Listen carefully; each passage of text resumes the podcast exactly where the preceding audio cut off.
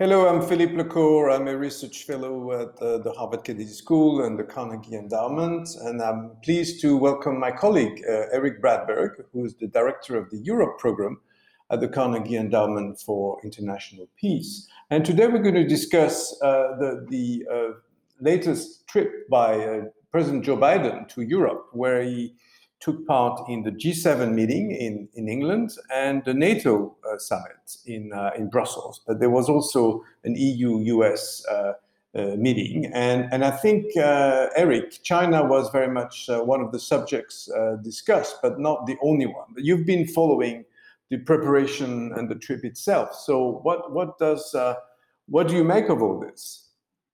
Absolutely. I mean, this was President Biden's first foreign trip as president. And I think he really came to Europe with the intention of what he calls it rallying democratic allies to sort of tackle the threat from authoritarian countries like China together. Um, and I think to some extent he had some success. He, at the G7 summit, um, China was mentioned in the joint statement um, including as a challenge to the multilateral order, including um, its human rights record. And I think it was noticeable in the G7 statement that both Xinjiang and Hong Kong was explicitly mentioned, um, something that maybe the EU sometimes is cautious about explicitly calling out. So that was certainly, I think, a win uh, for Biden um, in that regard, in sort of trying to push um, European allies into taking maybe a more firm stance um, on those issues. There was also, of course, at the G7 summit um, in general, statements about working together on addressing COVID, providing vaccines to provide an alternative to China's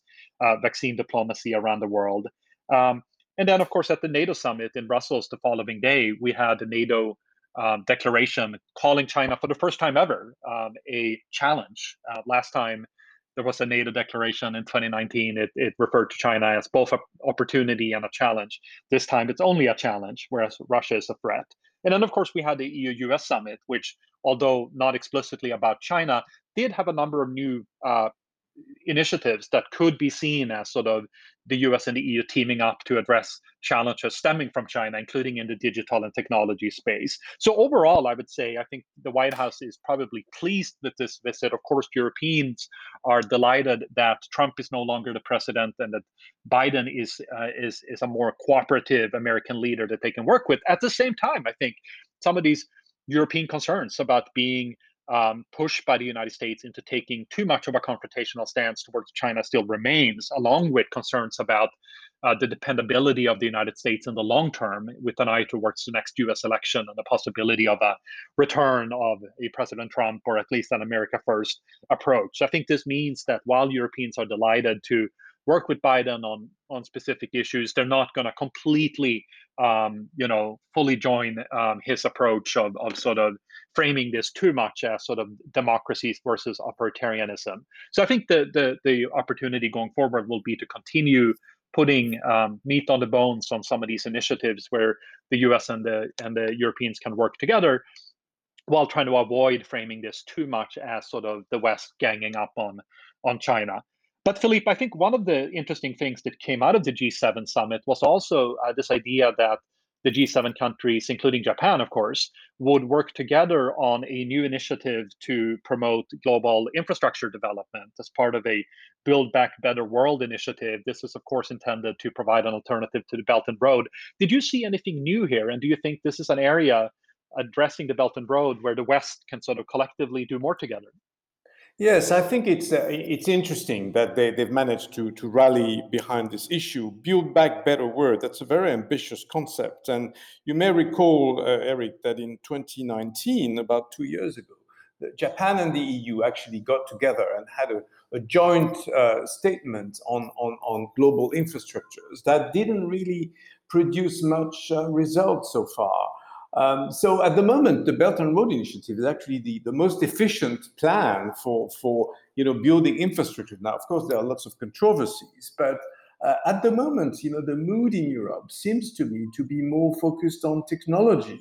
If you think about, uh, you know, uh, Huawei and the 5G, for example, the market share of, of Huawei has dropped, you know, in Europe due to a, a, mixture of uh, you know pressure from uh, from, uh, from, from the U.S. and also the, the global geopolitical situation, and also security concerns from Europeans.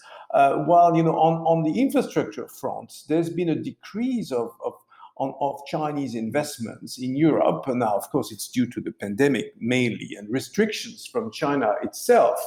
Um, so I think now we're going to, to enter a new phase, obviously, with the, uh, uh the, the, the post-COVID-19 uh, uh, period, hopefully, which means Chinese investments may come back, but they also may not. And it's time for for industrialized nations to, to put together a, a, a, new project. Now, the problem is, of course, China is very good at, at construction, at infrastructures, and the West is good at financing. So I hope at least this political will to, to, to, to go further will, will lead to some concrete uh, results.